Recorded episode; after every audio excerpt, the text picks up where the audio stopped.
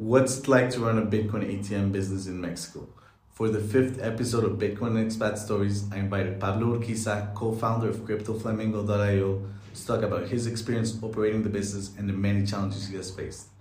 Pablo was born in Mexico City, but he lived eight years in Toronto, Canada, where he completed his university studies and worked in the financial district. Pablo thought his life was going to be in that country. That was until the pandemic began in 2020 and he had no choice but to move back to Mexico to preserve his freedom. In this podcast, we interview Bitcoiners and expats in the Latin American region to talk about their stories and their projects. If you like this episode, please share it so others can enjoy the content too. Thank you for listening.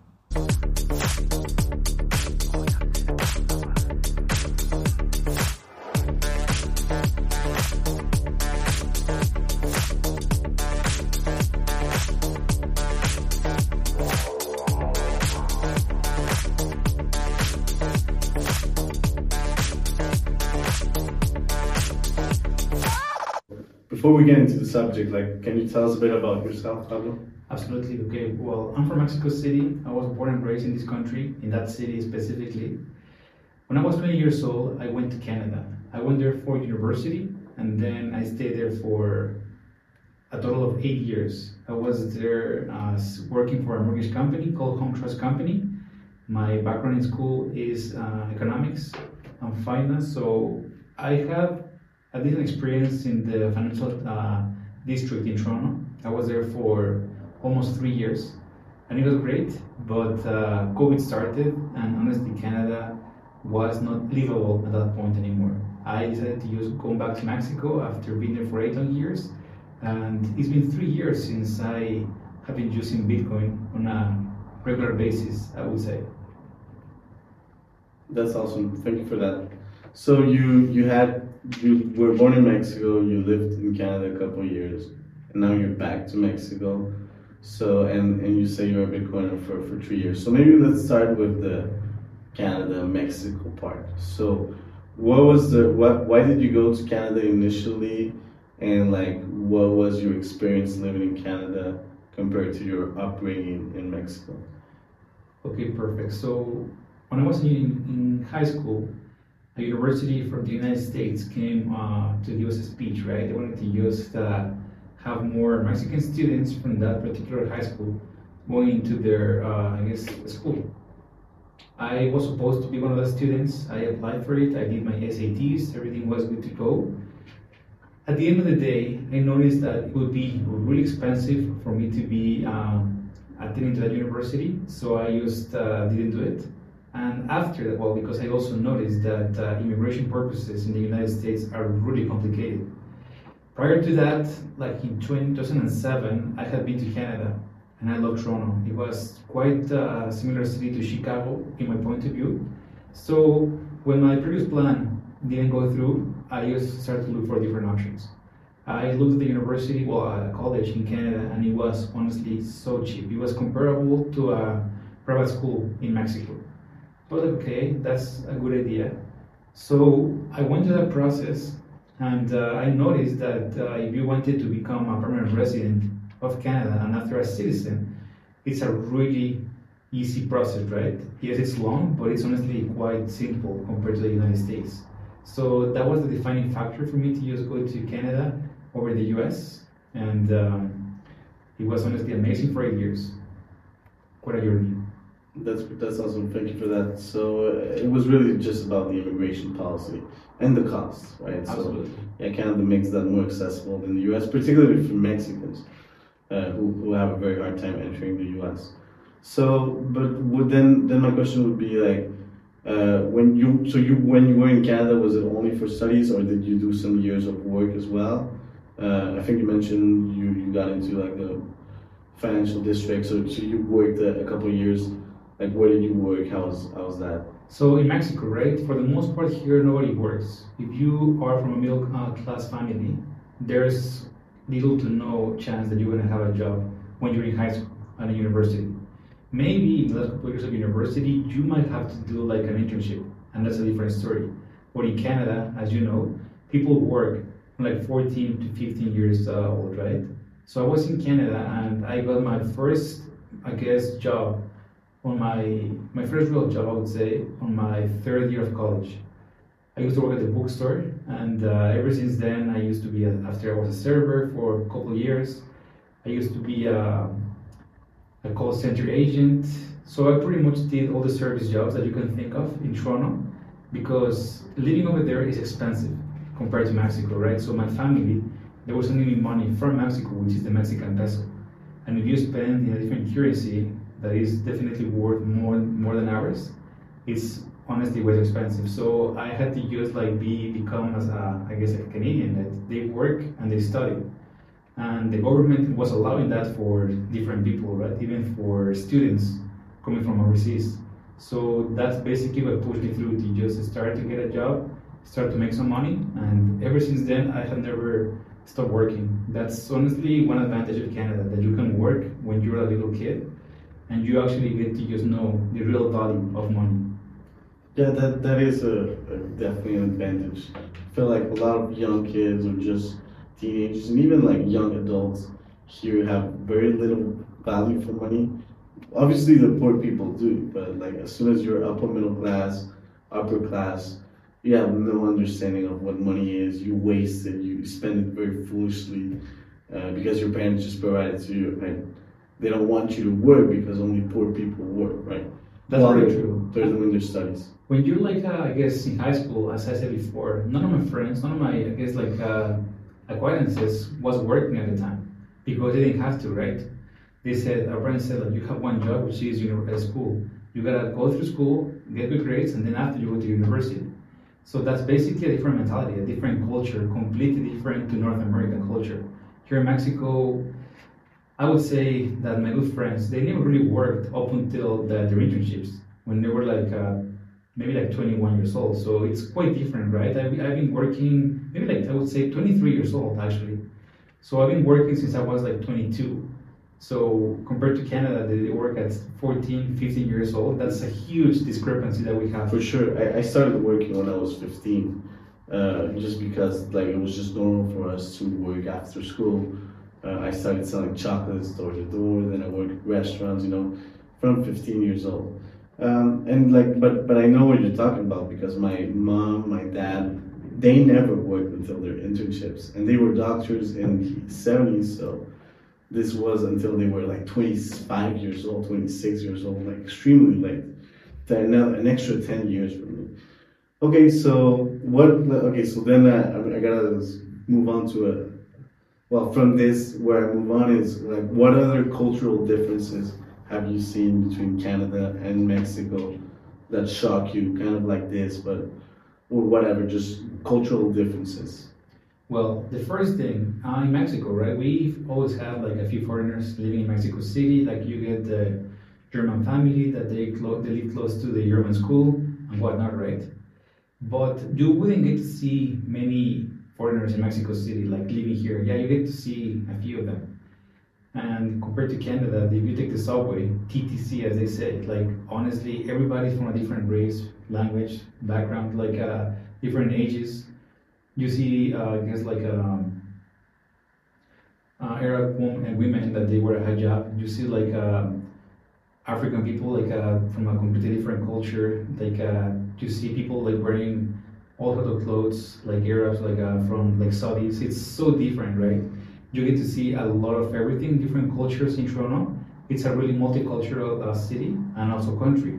In Mexico, you get you didn't get to see that much you honestly one thing about canadians they have patience for people who don't speak Spanish, english really well they honestly let you repeat yourself for the most part if you are new to the country they want you to try harder in, in your language so it's honestly really welcoming at first you see how people they really want to just like uh, have everybody happy and just like uh, succeed in that country right it's so, honestly so different to mexico city now that i'm back in mexico after eight years in Canada, and this I came back three years ago, and after COVID, you see that Mexico is also becoming a country that is multicultural. You see a lot of people from from different parts of uh, North America, Europe, that they now live in Mexico. A bunch of Venezuelans, Colombians, Argentinians. So not to that extent like it's in Canada, but it's a huge uh, culture shock to just go from one country that didn't have many immigrants, come back to uh, my country and see a lot of stuff now that has changed through the years. So that's been quite cool to see. That, I agree. I, I've, I've noticed that too. You know, I didn't grow up here, but I know that like there's a lot of new immigrants and expats, and just tourism as a whole remains strong and even like has strength. Okay, that's that's interesting. What other differences have you seen from your childhood in Mexico to like the like going to Canada and coming back to Mexico? What changed in Mexico for the time you left? I would say one thing that has really changed is Mexico City, right? I see the city definitely different in regards that it's more clean. There's, uh, I guess, more traffic in a way. What else can I say that has changed radically? I mean, I guess just the immigrants that you can see here, like it's honestly breathtaking. And honestly, this is my point of view, right? I see Mexico as a country that is stable, the economy is stable compared to different parts of the world.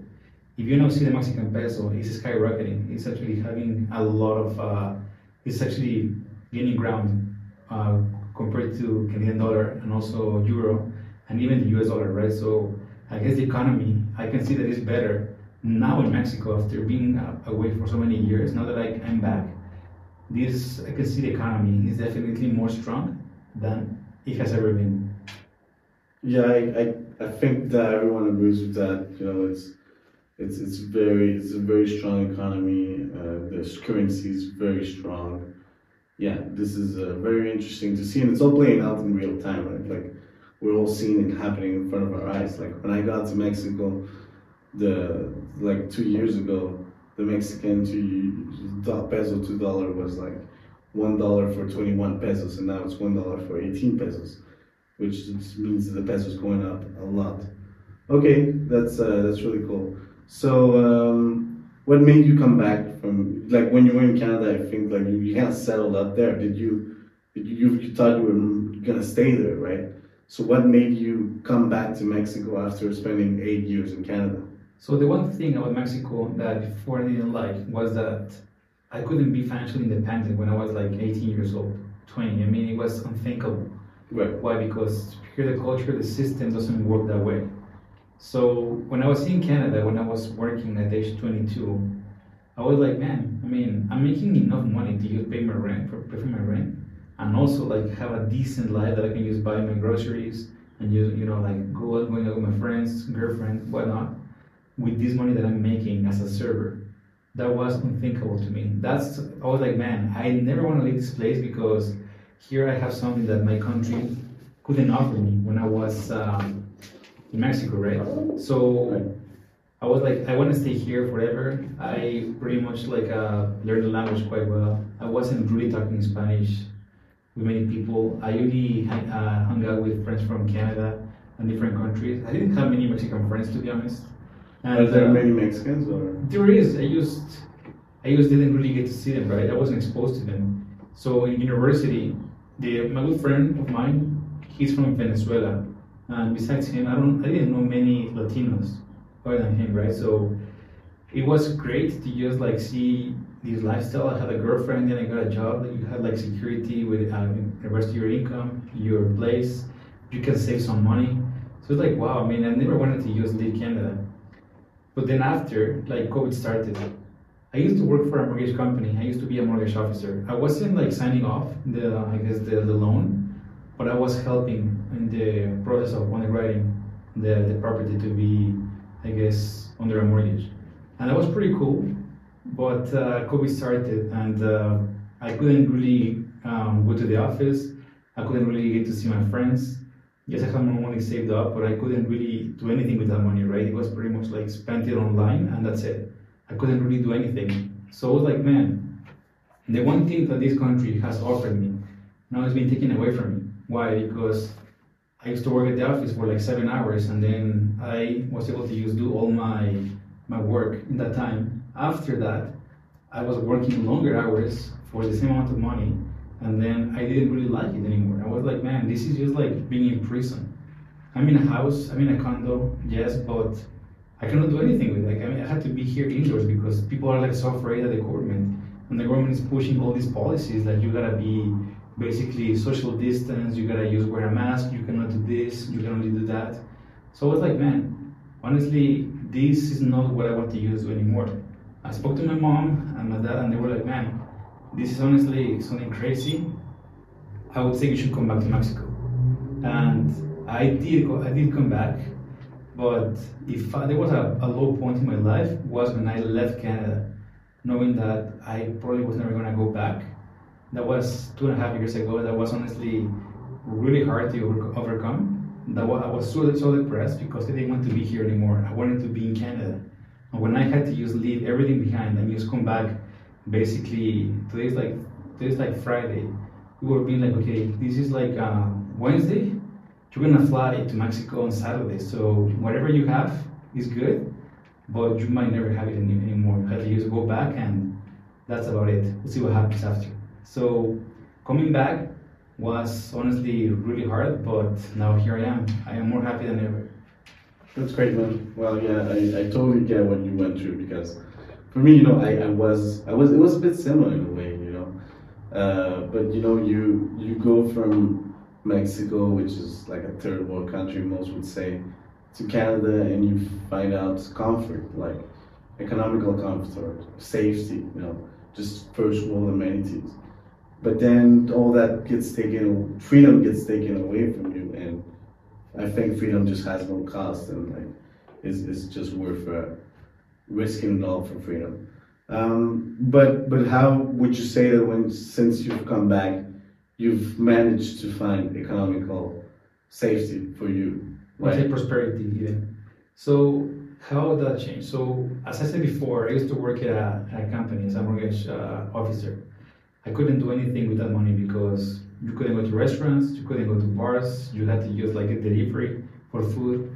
So you honestly, well, I was saving a lot of money compared to my spending, right? So I was okay. I'm gonna go back to Mexico, and when I was in Mexico, I wanted to use buy Bitcoin. I was like, okay, I want to use buy Bitcoin, but how do I do in this country? I had no clue. I didn't know about uh, exchanges at the time. You ask people, and they want to sell it to you. They don't want to just tell you how to get it. They want to just make a profit from you, right? It's like okay. So eventually, I heard about this Bitcoin ATM that was in Mexico City. I was like, okay, I'm gonna go check it out.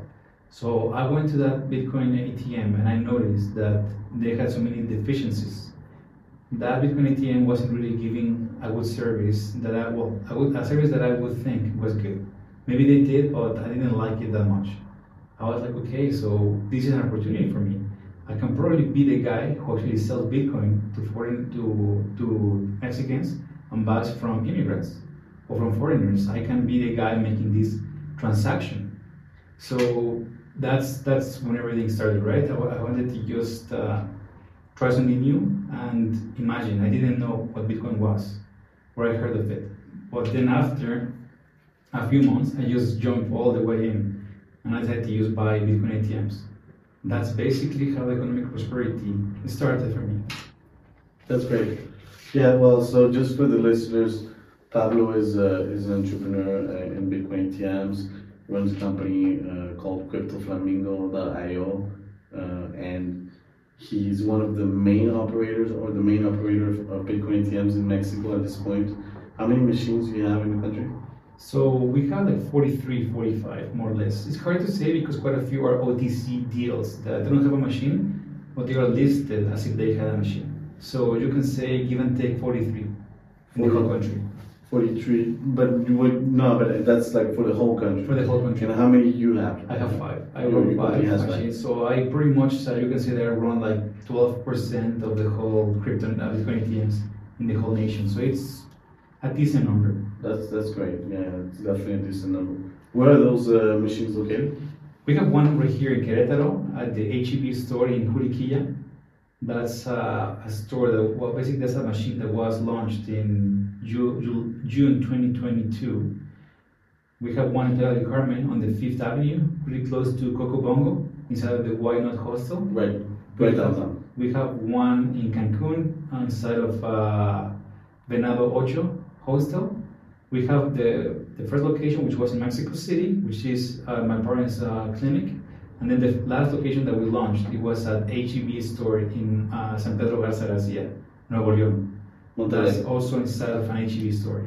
That's great. Yeah, for those that don't know, San Pedro, uh, San Garcia, San Pedro Garza Garcia. Garza Garcia is like the most prestigious neighborhood in the country, probably in the continent.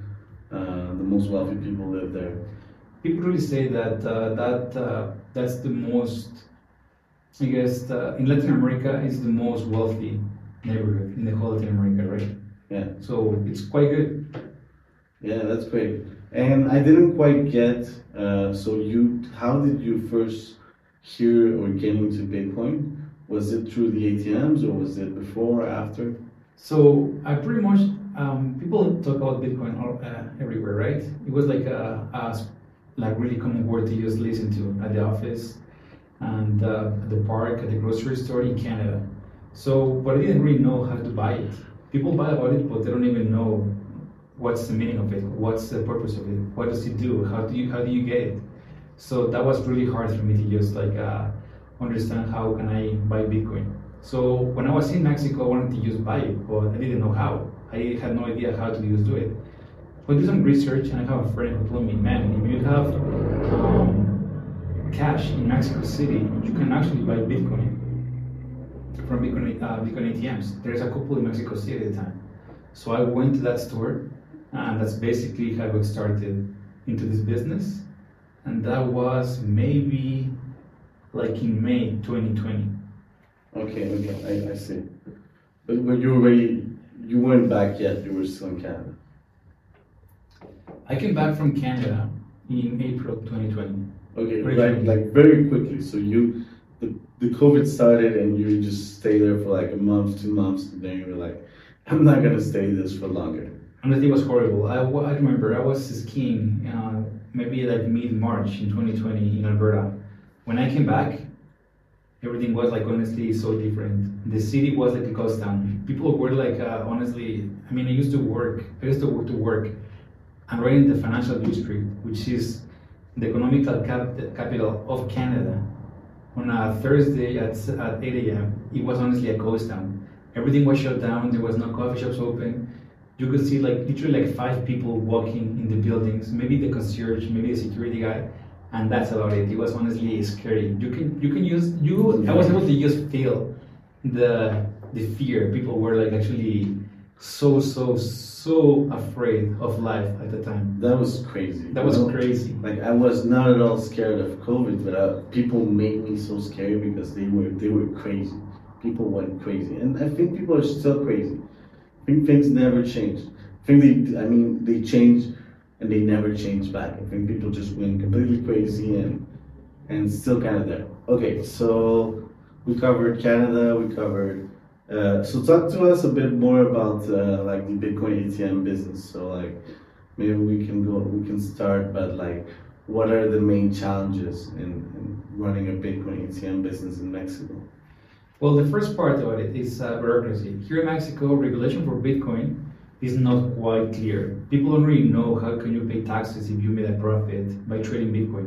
There's no regulation for that in, in place as of yet. So that's the hardest part ever because you have money going in and out your bank account. So the government is like, okay, you have money coming in and out. So you're definitely making some money. Okay, but how do you declare that money in case you don't want to be shut down, right? So you really gotta be patient. You really gotta find out an accountant that is gonna do it under something different, but is the closest to Bitcoin. So you really gotta just like find it out first. That's the first thing that has been a challenge. The second part is trying to get the government permits. Government here in Mexico, as I said before, they don't have regulation in place as of yet, but it's an, a cash-intensive business, which means in Spanish, una actividad vulnerable, which is a vulnerable activity in which you are basically under scrutiny of the government because you, they say that you could be like doing money laundering, which is honestly nonsense in my opinion, but they say that you could be very well doing this activity. right right So trying to use like work with the banks and see which banks will allow it has been a challenge as well. Also, trying to have a, co- a corporation. How do you actually? Which corporation is the one that you should be having in case you want to be in this business? Isn't a challenge. Also, like uh, all the newspapers that uh, when they when they find out that you have a Bitcoin ATM, they will come talk to you. Sometimes they want to use not your insights. They want to also like ask you, hey, how do you run your business? Because they either want to just get on that on that business too because they think that it's honestly so profitable, or because they really want just want to just like uh, find out how does it work with, with the regulation in place and whatnot. So how do you do it? It's basically really, really a really common question to be asked. Okay, so also like the wallets, man.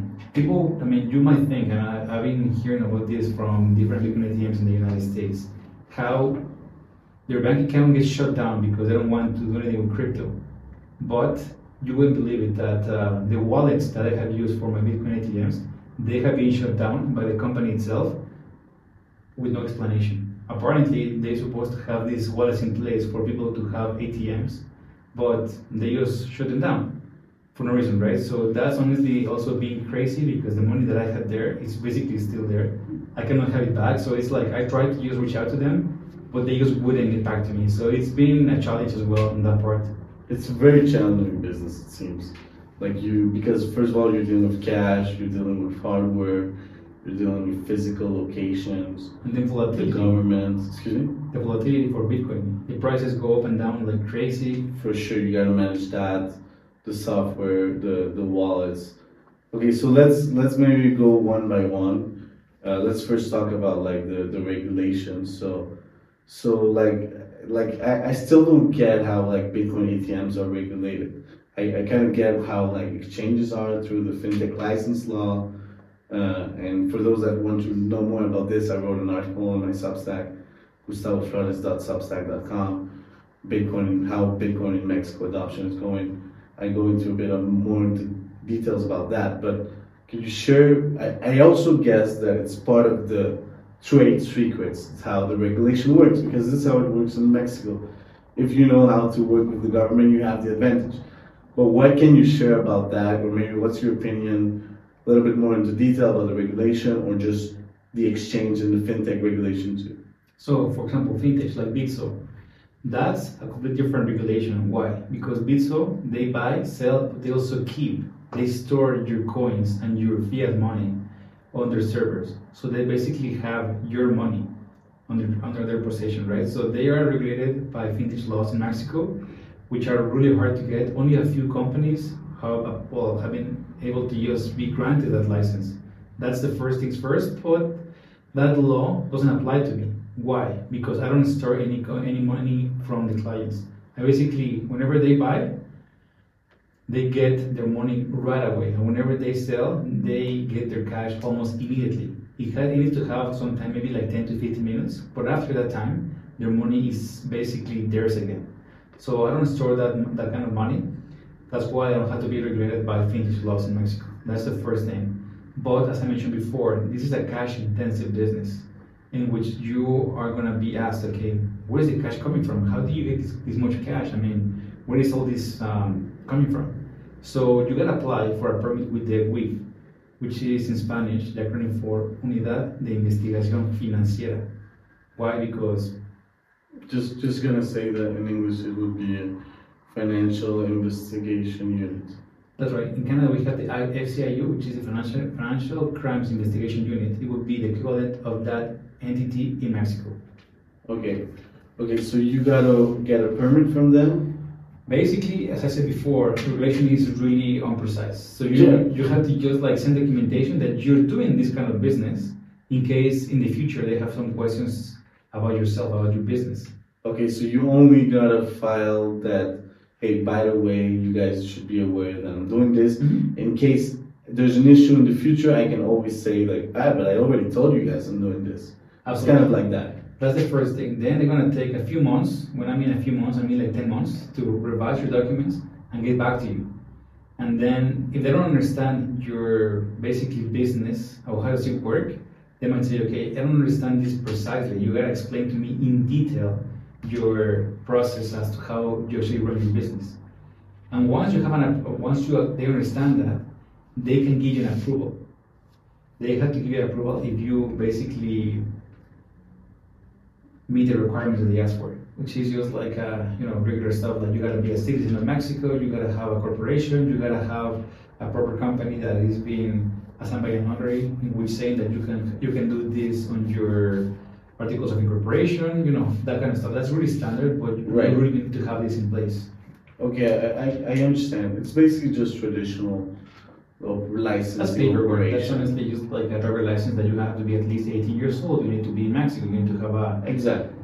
yeah. That's basically how it is. But it's like that. I think it's like that for a lot of industries in Mexico that which is not in Canada and the U.S. Like you gotta ask you. There's a, just a lot of paperwork to file for any sorts of business here, which is the way, in my opinion. This is my opinion, but I think you would agree. It's the way for those in power to remain in power by just making it hard to do business. And, but they, for them, it's super easy because they, they, they got the people in the government on their side, right? Absolutely. When they when they read the laws, they also know how to just bypass the laws. And as a regular citizen, you need to just know how to actually can use uh, that law that you actually have been you might be falling under, right? So it's pretty it's pretty weird to just do. I mean, honestly, I am a, an economist, and just like reading these uh, legal documents, it's so dense. Even though Spanish is my first language, I have a hard time understanding whatever they have to say because it's really complicated language. Yeah, I've heard I've heard that too. I've heard that laws here are written in a very complicated language so that the normal people cannot understanding and only those drafting the laws understanding. Yeah, it's it's part it's, it's classic red tape strategies so that it's hard to do business. But I mean some people just operate outside of the law too, right? That's true. I mean, I wouldn't do that because, you know, in Mexico and in many parts of the world, being under the legal framework is what you should do, and I do. Right. But the thing is, it's really complicated, and uh, you know, you see like uh, so many casa de cambio, which are like a place where you exchange one currency for the other. I've been trying to just like get the documentation because I would fall under that law in a way, not specifically, but I would fall under that scrutiny. And uh, you get to see how many people they just run that business and they have no permit at all. So it's as you said before, some people they just choose not to just obey the law and they pretty, pretty much just like do it, and nothing happens they get caught, they just pay. That's right. So some people actually have uh, been accused of that. So I mean, some people do it, but it's it's a really dense uh, subject in which uh, you can fall. But um, the best thing is to just try to get your approval and work without scrutiny because that's basically how it is, right? But I For mean, sure, for sure. Some people want to say it. some There's just risk and also moral questions, and you know, it, it's a whole Pandora box uh, to discuss about operating outside of the law. But I'm just, it's it's a reality at the end of the day that it's it's, like people don't do this in Canada, but they do this a lot here. Well, here, I mean, imagine a country that has 125 million people plus, and then government agencies like uh, SAT, which is, I guess, they don't have enough people to just like uh, even do their regular, you know, renew your RFC or everything, right? Maybe your electronic sign, whatever. They have a lot of people that want to just their backlog. They don't have enough people, right? Right. So imagine these people that are already backlogged, that doing this, the, the stuff that they're good at, they want to just start something new and embrace that new subject, like a Casa de Cambio, and they want to just like regulate all of them. It's nearly impossible Exactly. when they have to, when they only do cash. Exactly. Government is just too inefficient.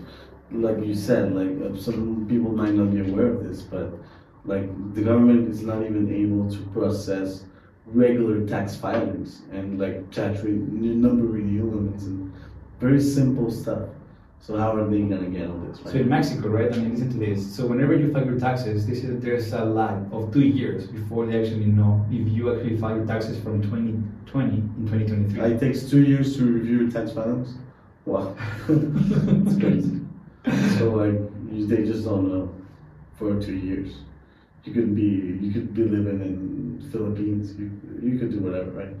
Okay, yeah. Well, I feel I think people that are listening will be glad to hear this because me and the other people that uh, I, I'm friends with or that follow me, we, we prefer inefficient governments, right? Rather than like very strong controlling governments like in Canada, because in Canada it's, it's the other way around. The government is, for the most part, very efficient. I mean, you think it is, but I mean, they also have deficiencies because they cannot control everything. No, for sure. But they try harder and they are definitely more successful in Canada compared to Mexico. Here in Mexico, people, some people don't really want to use pay taxes, right? I mean, they don't really file for taxation because there's no need to. In Canada, for the most part, like 90% of the population, they do file for taxation on a yearly basis. Yeah. And that's because you see like block, um, what's it called? Block, HR Block, I don't even know, the accounting services that you can see or pretty much Yeah, sure. every shopping mall. They have quite a few of them in, in the country, right? Because it's basically like, people do, people actually file for taxation and then you get a tax back. Here in Mexico, you don't get anything back. Maybe you even know them, right? So why would you actually try to just put that, put yourself into that situation? You prefer to just avoid it. You cannot get tax back? You can, but it's not like the regular citizen gets it, right? It's way more complicated here than it is in Canada. They just, they might just keep the money. Yeah, they prefer. I mean, they prefer to use not doing that. Right, so people just will just not do it. Yeah, I think it's one out of two Mexican workers still today that doesn't pay taxes, but it's because they operate in the informal economy, like cash only, you know, like people selling tacos on the street. They're obvious, but this is very different from like Bitcoin ATMs. Like, Absolutely. So look, it would be like a tianguis, like a like a farmers market in Mexico. yeah, If you actually are strict about the language, it would be like a great market. Why? Because they actually use banknotes from Mexico, which which are issued by the Central Bank of Mexico. hmm But whatever they sell, which is like food for the most part, like uh, old furniture or uh, like even old clothes, like uh, vegetables, like uh, eggs, like tacos as you mentioned, like different kind of food for the most part, they are not regulated by anybody.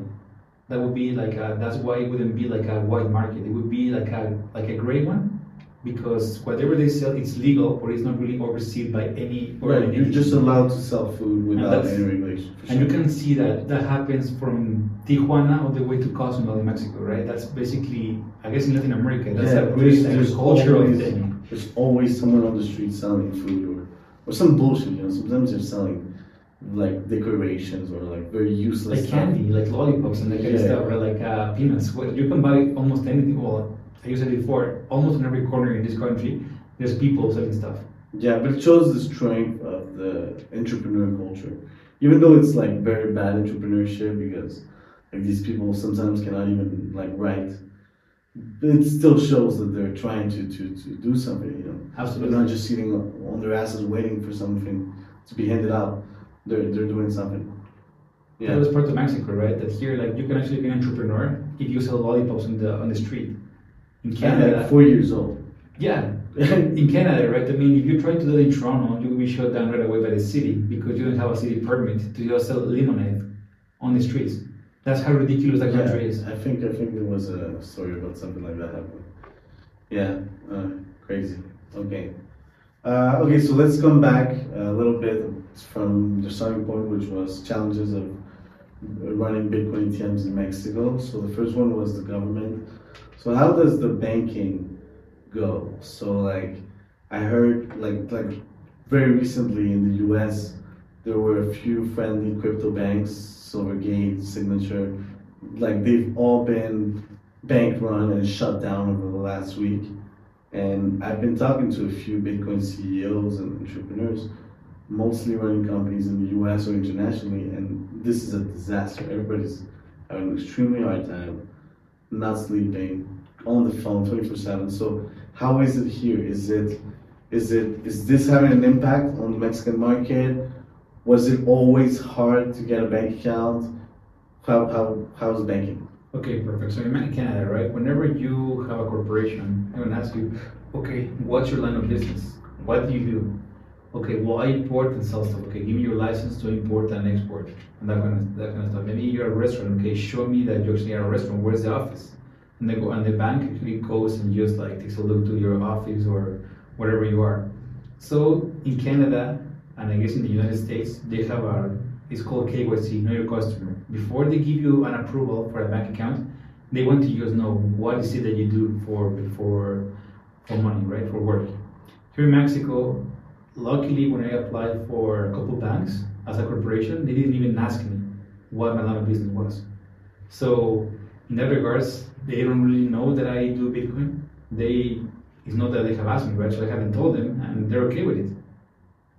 So I would say, friendly wise for Bitcoin ATMs, it is, but you need to have a proper company, a proper corporation, which is a SAPI, which is an acronym for Sociedad Anónima Promotora de Inversión. That means that this company can just like uh, at, uh, can just like receive funds from individual, individuals for different business purposes. It can be cash. That's why the, you are allowed to have these cash deposits in such large amounts at these banks because the company itself is, is basically designed for this to be done. So in Mexico, I haven't had a problem with, uh, with, the, with the banks at all. But that's because they don't ask, what do I do? Because they don't have to know. They don't even have that regulation in place in the first place. Interesting. So because this country, there's just so much cash around, it's easier to get cash into the banking system. Because in Canada, for example, getting cash into the banking system is hard because like nobody uses cash. Who are you using cash? Are you doing something sketchy, right? But here it's so common that just cash is in and out in the banking system without a problem. Apparently, and this is what the government said, right? If you have a deposit for a bank account that is under someone's name, if you deposit more than 15,000 Mexican pesos that month, you automatically have to be actually investigated as to where the money is coming from. Uh-huh. They say that. That's basically what the government says. But imagine Mexico is a country that has the most cash in the streets just after India. Do you think the government has enough control to just regulate every single account and just know what's happening? It's impossible. What do I do to avoid this trouble? Because I do take cash deposits. First of all, as I said before, I have a corporation. That corporation is a SAPI, which allows me to just uh, uh, basically get funds from customers for business purposes, and it can be cash. That's the legal tender in Mexico. That's the first thing. Second thing, I file for taxation on a monthly basis, and I always pay taxes. That means that I'm making a profit, and that would be if I can be audited if the government wants me, wants me, wants to audit me. But I have connection that they have said, man, if you pay taxes for whatever line of business that you're doing, don't worry because the government wants more money. They're gonna just go after the the, company, the, the companies or the people who actually have cash deposits and they never file for taxation because they don't know what, what's happening with that, right? Right. But if you file for taxation and you say that you're doing this, they are not going to give you a hard time because they want you to just keep doing that business because it's giving them a profit as well. So that's so in a way, in a way, you if you pay taxes, you're avoiding investigation just because you're paying taxes. That's right because you're doing it right, and uh, the government what they want is they want to go after people who pay taxes before but they stopped, but they still have that activity. If you can be a doctor and you haven't paid taxes in a couple of years, they're gonna come ask you, okay, what's happening? Because I still see movement in your bank account. What's happening? Why did our revenue stop? That's right. That's basically it, right? So, in order to avoid that, just always pay taxes. If you, of course, if you made a profit, that's the, the, the best way to avoid any hassle. Right, right. Is to do this. Okay, okay, I understand. Okay, interesting. Uh, but I'm guessing. Okay, so just back to a bit back to the banking. Um, I guess it would just be uh, like if for Bitso, for example, if someone wants to launch a Bitso competitor, Bitso, by the way, for those listening, it's the biggest exchange in, in Mexico and Latin America. Um, if someone wants to launch a competitor, they have to have a very solid bank partner because they have to. Money is not it's not just cash; it's literally wires and deposits with a Bitcoin tag onto it, right? Because not a Bitcoin tag, but like a Bitcoin exchange tag to it. So then it's different, right? Mm-hmm. So Bitso, Bitso is a huge company in Mexico, but they're I don't even know how, but they have bypassed the law. How that their servers and parts of their operation is not happening in this country.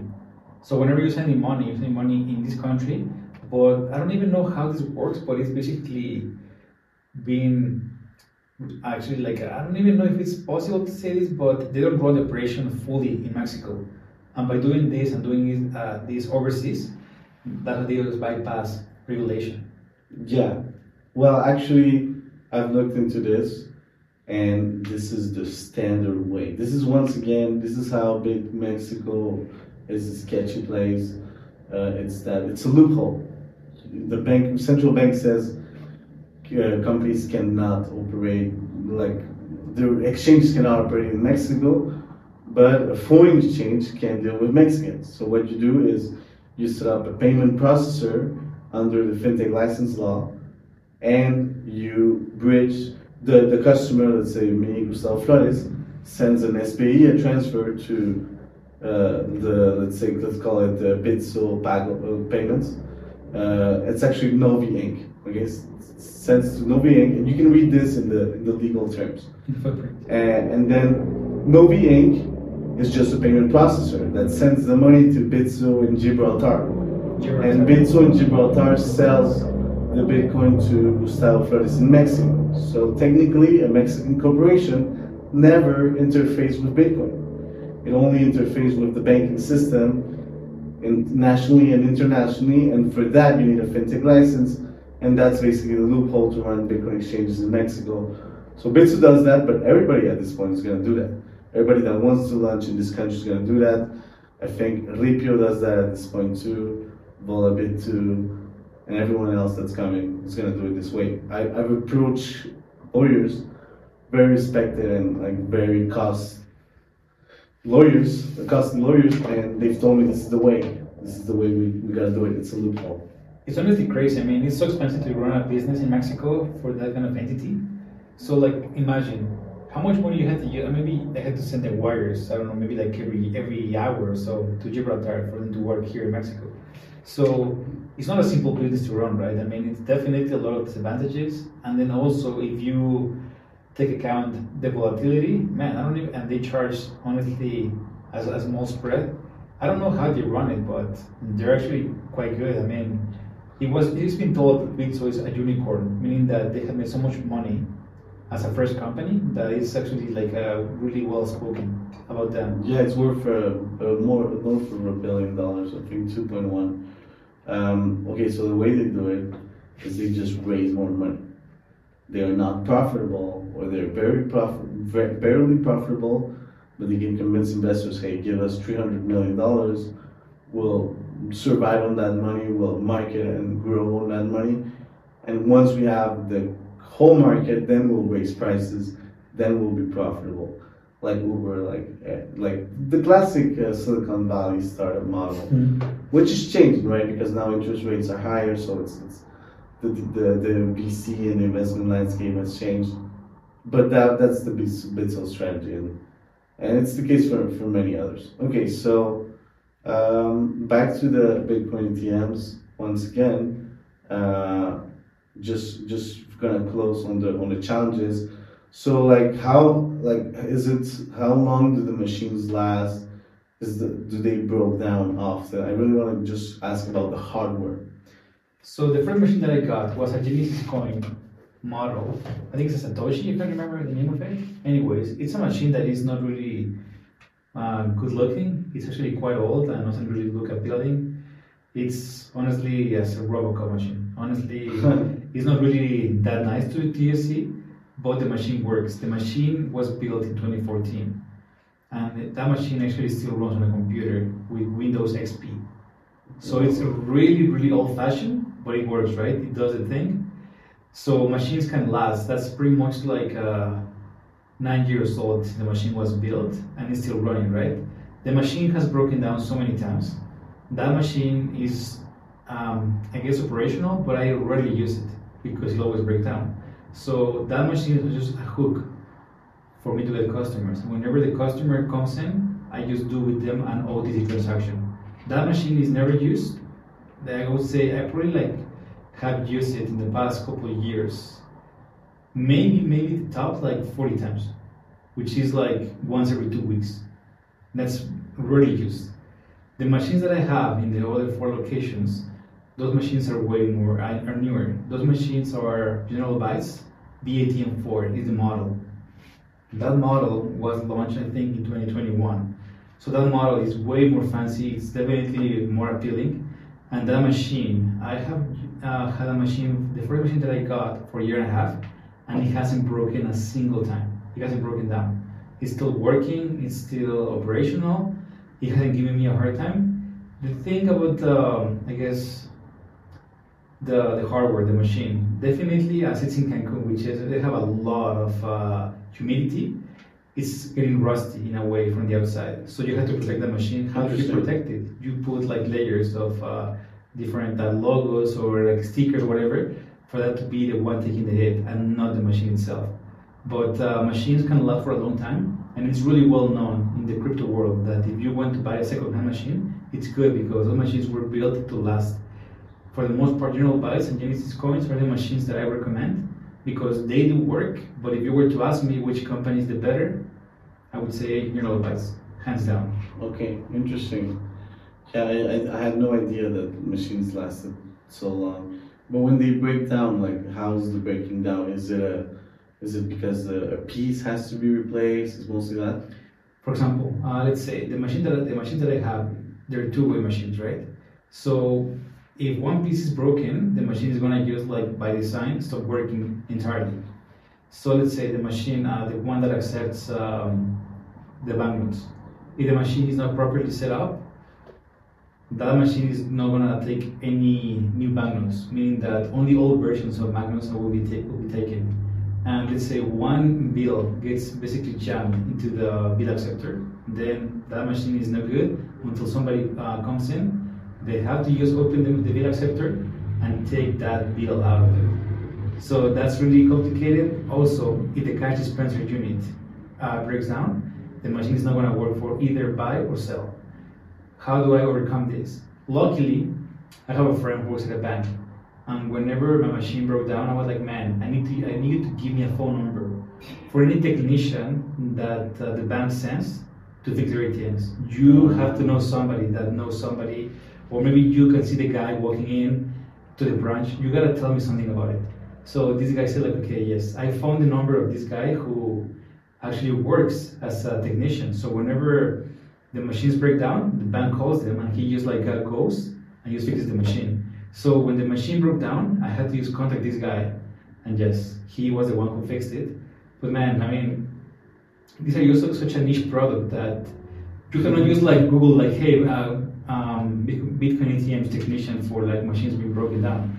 you cannot find anything. So you really gotta be in this kind of business, really creative in regards to how to fix your stuff that is broken because if you ask regular guys they will not they will they don't have an idea it's not like a mechanic that just like uh, goes to the shop and gets a car fixed it's a completely different level Interesting. So, but but uh, is it? It's kind of the same to bank ATMs. Uh, so this way, that's the this thing this fixes it. Mhm. Okay, interesting.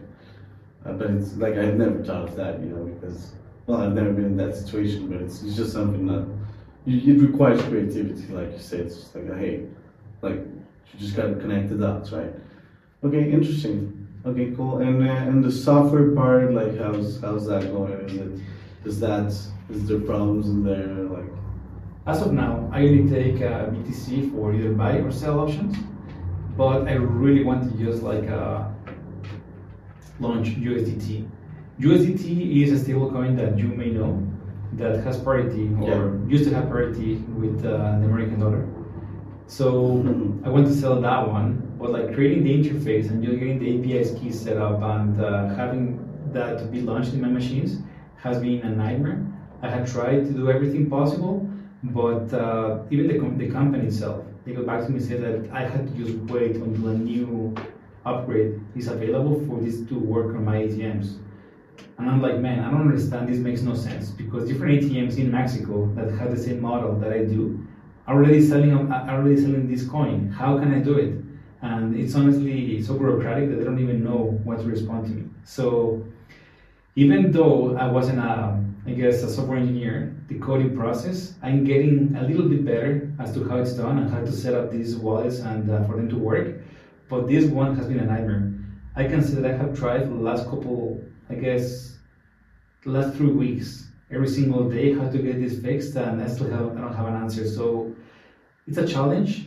And also, I haven't mentioned this before, but um, a wallet that is the, is the, the one in charge that I pay a service for that disperses the funds and receives the funds from my Bitcoin ATMs. They shut down. Well, basically, they shut my account. My account it's locked. So I have money, I have still some BTC still there stuck, and they wouldn't get back to me, right? It's a kind of funny story. So let me explain to this why. Yeah. So there was a, maybe like a month and a half ago, I was uh, just like a day, just like working, and then I noticed that uh, customers say like, "Hey, I want to use buy um, Bitcoin, but the machine says that they don't have enough liquidity." I was like, "That's all because it was I sent the money today."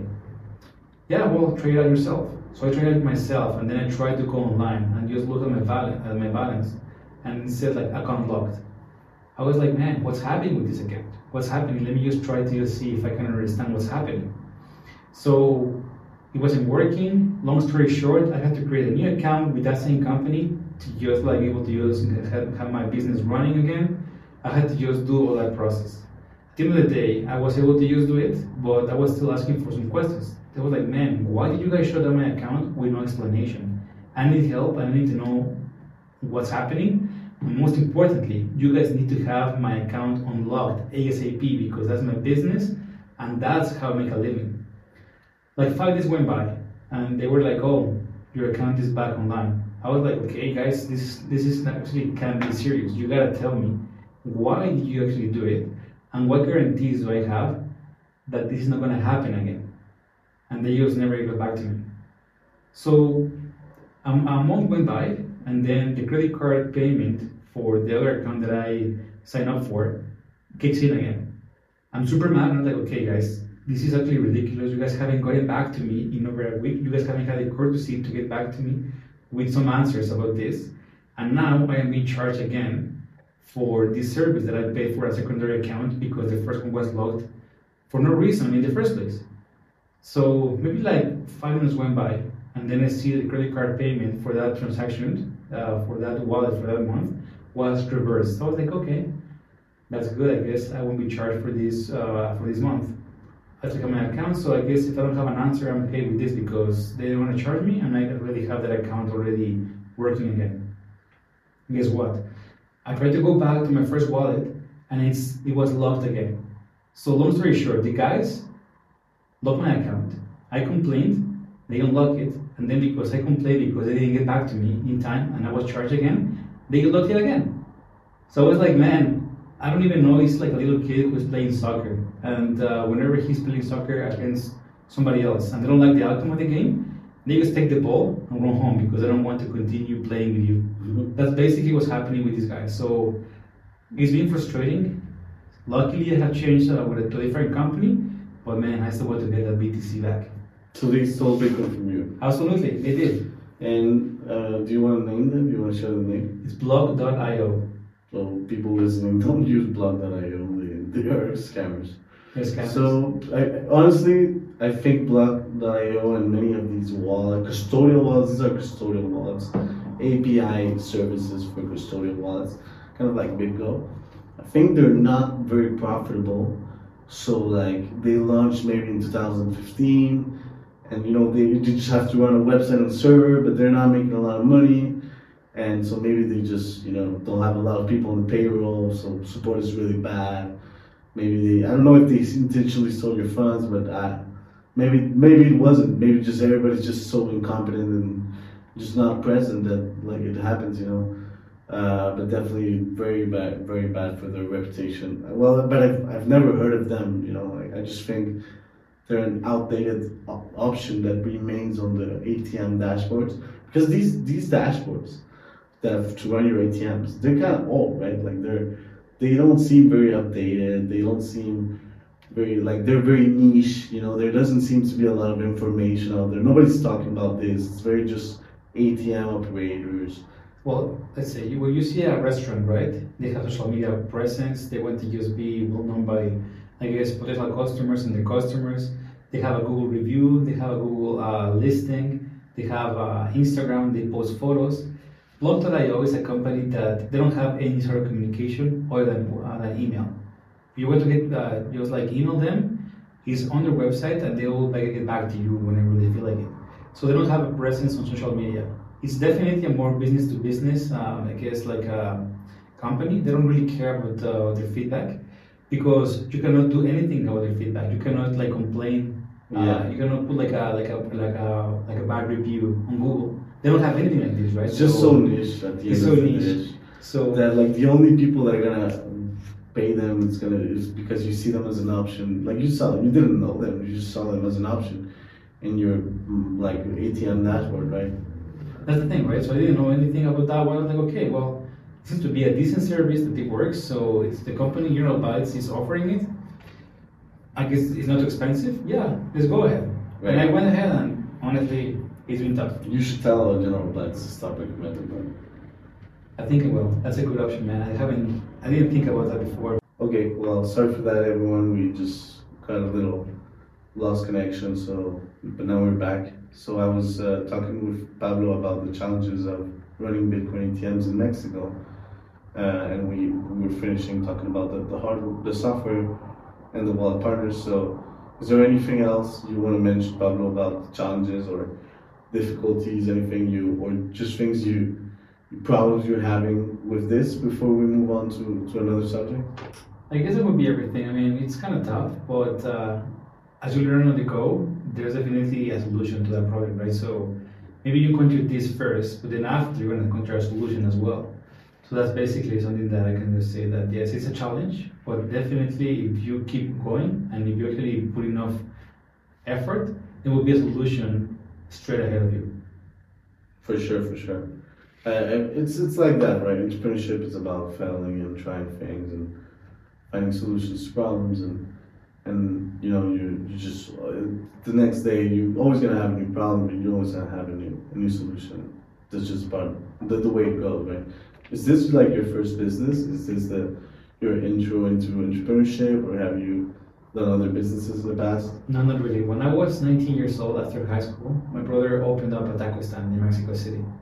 So after a few months, he well, after a I guess a few weeks, he was busy with school. He was an architect. He was in that uh, in Yale University at the time. So he's like, okay, man, I have way too much work to just do and handle this business. So I guess it's better if you take over. So I didn't start the taco stand, but I'm the guy who actually just continued taco stand. Okay, I see. That was a challenge, honestly, man, because the food was too good, and guess what? I ate the most of it. Not the customers, right? So I was gaining a lot of weight. So that's why, after six months of uh, having that business, I just shut down entirely. Oh, I mean, it- I mean, I didn't know what I was doing. I was so young. Having a restaurant, it's honestly a pain in the ass. It's so hard to just run. Um, you know, inventory is actually hard to just uh, handle. Employees, I mean, that was honestly, I was too, I was, too, I was too young, and it was too hard to be honest. So that's the first business that I ever had, and I guess I will never have a business again when it comes to food. I don't like uh, food businesses. It's way too much work for that tiny profit that you It's make. so it's such a little profit. You know, there's there's a few like food restaurant food restaurants chains that make money, very few, and like ninety percent of them make little to no money.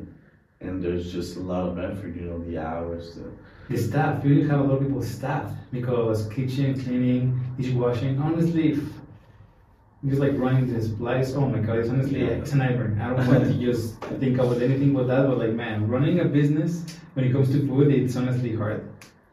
Yeah, I, I can imagine. Okay. Um, well, I think we, we kind of summed up uh, the, the topic about Bitcoin ATMs. Maybe something that uh, what, what what should people expect from Crypto Flamingo in the future? What are the next moves or like projects you, you guys are working on or you are working on uh, for the next couple of years? Definitely have an expansion. This business has to continue to grow. This business has to continue to grow, but it has to be in a in an appropriate way. What do I mean by this? I mean that this business has to continue to grow, but have the liquidity and great service that we offer currently to our customers. Because if you go to one of our machines here in Querétaro, the machine has liquidity as if it was in Cancun or in Mexico City, right? So having that like logistics problem, we don't have any. We are definitely running smoothly.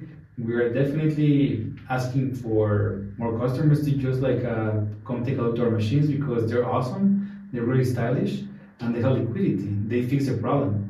And if they ever face a problem with the machine, they have a, a case customer service phone number or WhatsApp number they can scan with their camera, and it will be basically you can, you can send a WhatsApp uh, message to us like in no time. So they can continue to use expect this great service that we offer, but at more locations in Mexico. Yeah, I think it's really just about locations, right? Adding up new locations all the time. It's the only way to scale up this business because, like, fees are already kind of high compared to, and they're justified because it's, it's no KYC and it's cash, and, and it's like hardware business, so so it's justified, but like cannot like raise prices even more. Uh, so you just gotta scale up in, in locations, right? And there's only a physical limit to how much money you can enter one ATM, so you just gotta have more and more ATMs. Multiple, multiple. Uh, you know where I think would be a, a great hit? Uh, I think the best would be to just like get all the expat spots, like uh, one in Puerto Escondido, one in uh, San Miguel de Allende, one in uh, Sayulita, you know, all these towns that are like full of expats because that's where all my Bitcoin friends hang out. Like my, my Bitcoiners friends live in those cities, so that's why I'm sharing this to you because I'm, I'm sure it, it could work in, in those cities. I think you, you mentioned not during the podcast, but to me that Cancun is probably your best location. It is, it is. And that's, I'm guessing that's because of the tourism, right? That's right. So the good thing about this business, or in Mexico, in a way, as we know the the, the world is like upside down. We know that people are, are seeking comfort and security in a place like Mexico, which it's out here. Well, it was out here maybe like 50 years ago, Right. but now it is like so common, right? So they want to just uh, change their euros or like uh, their, their rupees, their rubles, into Mexican peso. How and what's the easiest way to use do it? It has to be through Bitcoin. Because I mean I have Russian customers and they were like, man, I want you to I want you to sell Bitcoin to me, but I have rubles. It's like, man, I'm sorry, but that piece of paper is worthless out of Russia. right now, I mean, it's honestly worthless. I cannot really I mean, what's the point of me taking it? There's no need for me, right? So it's kind of sad, but Bitcoin has is tangible all over the world. That's the best part of it, right? So if you have a balance between buyers and sellers, and for the most part the sellers are foreigners and buyers are from Mexico, your local market, that's when you have an, a, a good growth. Because if you only buy or sell, it's a challenge. But if you can actually have like a equilibrium between both, that's honestly the easiest, and it has to be in a, in a city in which there's foreigners, but also lots of Mexicans, like Cancun. Yeah, that's a good one. Yeah, I guess Sayulita would be hard because there's just not a lot of buyers. It would just be sellers. Uh, but I mean, yeah, I, because it's cash, so it's not like you could. You gotta have both buyers and sellers at the same location for the cash to, to balance itself out, and the Bitcoin too, right? Makes sense. Okay, interesting. Uh, okay, so uh, that's great. Well, where can people follow you to learn more about you, to ask you any questions? We have a website, it's called cryptoflamingo.io. That's our website. And we have also WhatsApp, which is plus 52 56 27 uh, 27 69 9059. That's our WhatsApp number that they can reach me at. And uh, we have our Instagram uh, page, which is cryptoflamingo.io. And uh, at least those are the easiest ways that they can use, like find us. Also on Facebook, they, we go as Crypto Flamingo. Okay. And Twitter is something that we don't really use. So I guess this would be the best options that we have. Okay, okay. So just crypto cryptoflamingo.io with the number. That's the you easiest mentioned. way, and they can use like find the number, find their Instagram, find our, our, our Facebook. That's all in one page, in one place. okay, and you can find all the ATM locations. Absolutely. But you're you're on the. I think you're all your all your ATMs are on the Coin ATM Radar Yeah, they are. website. Over there. So if someone just is in Mexico and they need an ATM near them, they'll they'll find yours on that website. Uh, and you're also available for OTC deal, right? OTC, IT OTC, yeah. So if people want to buy and sell Bitcoin in Mexico, they can contact you on WhatsApp, and you can do an OTC deal with them. And the best part of it is that you are my, well, you I've actually met you as a customer, now you're a friend. But um, you know, I make money on regular customers and referrals. I don't scam people. If I were to scam people, I wouldn't have any customers because most of my customers are my referrals. Right. Well, the reason why I'm having you in this podcast is because I'm a customer of yours. I'm very happy with the service, so uh, of course, like I, I recommend it, and, and it has my approval. Oh, So Thank you so much. awesome. All right. Well, thank you everyone for listening. Thank you, Pablo, for joining us today. This was the fifth episode of Bitcoin Expat Stories. And anyone listening, please share this podcast to, to the people you think would be interested in learning more about Mexico, Bitcoin ATMs, Bitcoin in general, and just hit me up to and on my Twitter, Gustavo JFE, or on my email, gustavo at floresachais.com. If you have any questions, feedback, comments about the podcast, or if you want to, if you want to join Pablo, cryptoflamingo.io is the easiest way for, the, for that. Thank you, Pablo. It was a great chat. Thank you for having me. All right, thank you.